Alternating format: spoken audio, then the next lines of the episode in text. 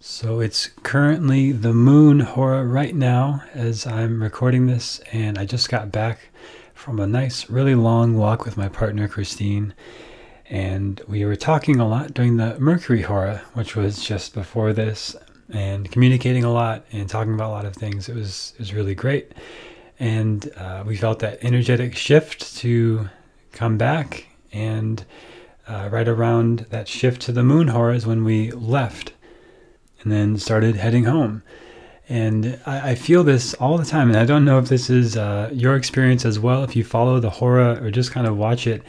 Uh, but I felt this shift of like, oh, it's time to go. And I spent like an extra minute or two in my car just like waiting before I went. And that was actually when it actually shifted over. Uh, so that's that's sort of a, an experience I've had many times where it's just like right when that shift happens, I feel an energetic shift in me where it's like, okay, time to go to the next thing. And you've probably felt that when like you're around with friends or you're just like talking, you feel like, okay, time to move on to the next thing. Uh, so the next thing was the moon hora. I went home, started cooking, and uh, just started settling down and uh, took the time now to record this moon hora podcast. So, I'm Jeremy Devens. This is the Quiet Mind Astrology Podcast, where I talk about all things to do with Vedic astrology that you can apply to your life. And today, we're talking about the Hora, which I'm actually going to talk about the days of the week a bit too, because that's something I have been following for many years of knowing the planetary days of the week. And the Hora is the hour and the planetary hour of the day as I'm going in through this series. Moon represents Monday, and uh, the moon hora happens about twice a day when you're awake, usually. And uh, on Monday at sunrise is the first moon hora. Uh, but to really see and know when the hora is happening, I recommend using the Align 27 app. And again, those of you who know about the planets, you know quite a bit about the hora already. In general, uh, what I'm going to say applies to the moon time of day, but also Monday in some ways as well. So, if you can do yin yoga, restorative yoga, yoga nidra, these are all lunar yin practices which embody and embrace the feminine yin moon energy that we all have within us, male or female, identifying whatever gender you identify with or not. Uh, we all have yin and yang energies in us. The moon time says, let's tend to the more yin side of ourselves and do things that are restful. And that's where I recommend doing practices like yin yoga restorative and yoga nidra. And the mantra for this time, Om Chandraya Namaha. And as I've said before, Om Chandraya Namaha is about how you would chant that. And you could use Mala beads to chant it repetitively. If you want to strengthen the moon energy, like maybe you've been working really hard, you're kind of burned out, and you feel like you need to keep going and keep doing more work, and it's hard for you to get into that yin receptive receiving mode, the mantra can help with that. And doing these practices, I've had so many times where it's like I feel fine, I don't have any issues. I'm going to go to a yoga nidra class because I know it's like beneficial. i am going to feel good afterwards. I always do, or a restorative class. Uh, and I've had this happen so many times. I go and I'm like, all right, I'll, you know, I'm probably not going to be able to relax. I feel fine, you know, and there's sometimes where I feel really like I've got a lot going on, and that's why I'm not gonna like get super into it.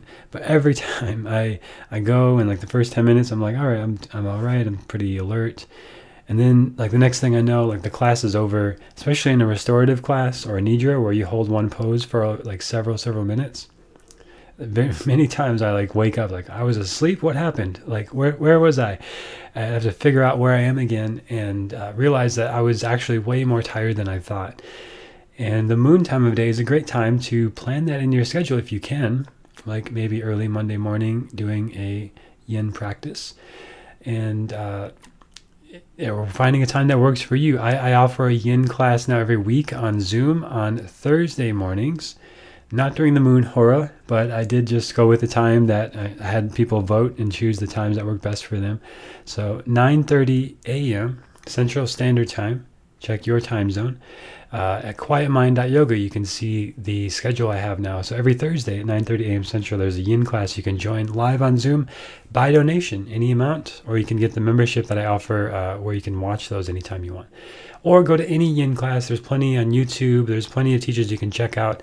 Uh, but doing these practices like this, I definitely recommend. any sort of creative practice that gets you into the sort of uh, left hemisphere.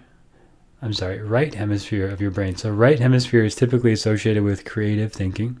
Left hemisphere is typically associated with uh, more linear thinking. Uh, so, getting into the right hemisphere of your brain, more nonlinear, more creative, more uh, spontaneous, dancing, uh, anything that's singing, like drawing, any sort of artistic pursuit can be beneficial during the moon time. Uh, for me, like right now, just like sitting down and kind of uh, chilling out is nice. Uh, you know, I'm sharing from my mind, my intellect. The the mind is associated with the moon as well, and the mind can always be up and down and changing. Uh, so, just sitting down and talking and like philosophizing here on Thursday, which is Jupiter day, uh, feels natural for me right now, uh, especially after the long walk. But things to do with like caring for your home, because again, the moon represents the fourth house, and the fourth house is the home in your chart. So, anything to do with caring for your home, and this is why I often like to take Monday as the day to do things like vacuuming, laundry, washing, cleaning the house, uh, just beautifying the home, caring for plants. These are all very lunar things and uh, sort of moon related things on the moon day of Monday. Uh, but also during the moon hora, any day of the week can be beneficial to do those sort of things. Sort of service work, caring for others, uh, sort of nurturing maternal kind of work, caring for others can be very beneficial and feel very much at home in the moon hora. Any sort of therapeutic emotional work, like working with a therapist, processing emotions, expressing emotions, talking through things with your partner.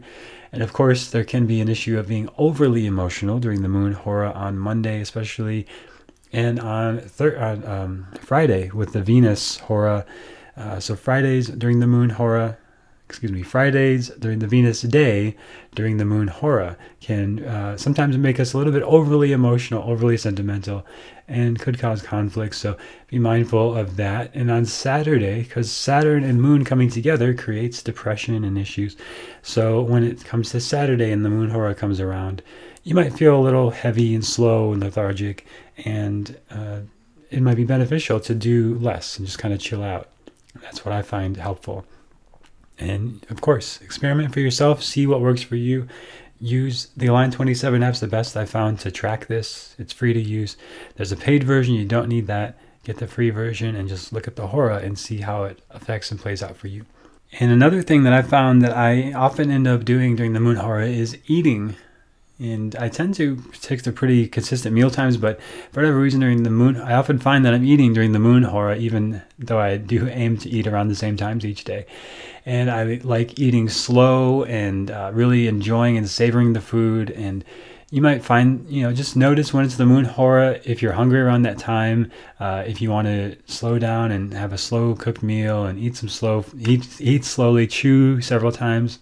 Uh, you've probably heard that uh, some of the the starchy carbs that we eat don't break down in our stomach; they break down in the saliva. So chewing more helps break down food better, and uh, some some people would even say chewing like uh, nutritionists I've I've looked at would say chewing like 50 times, so really slow, uh, and really savoring your food. That's uh, you know something maybe to experiment with yourself and see if that's something that resonates with you.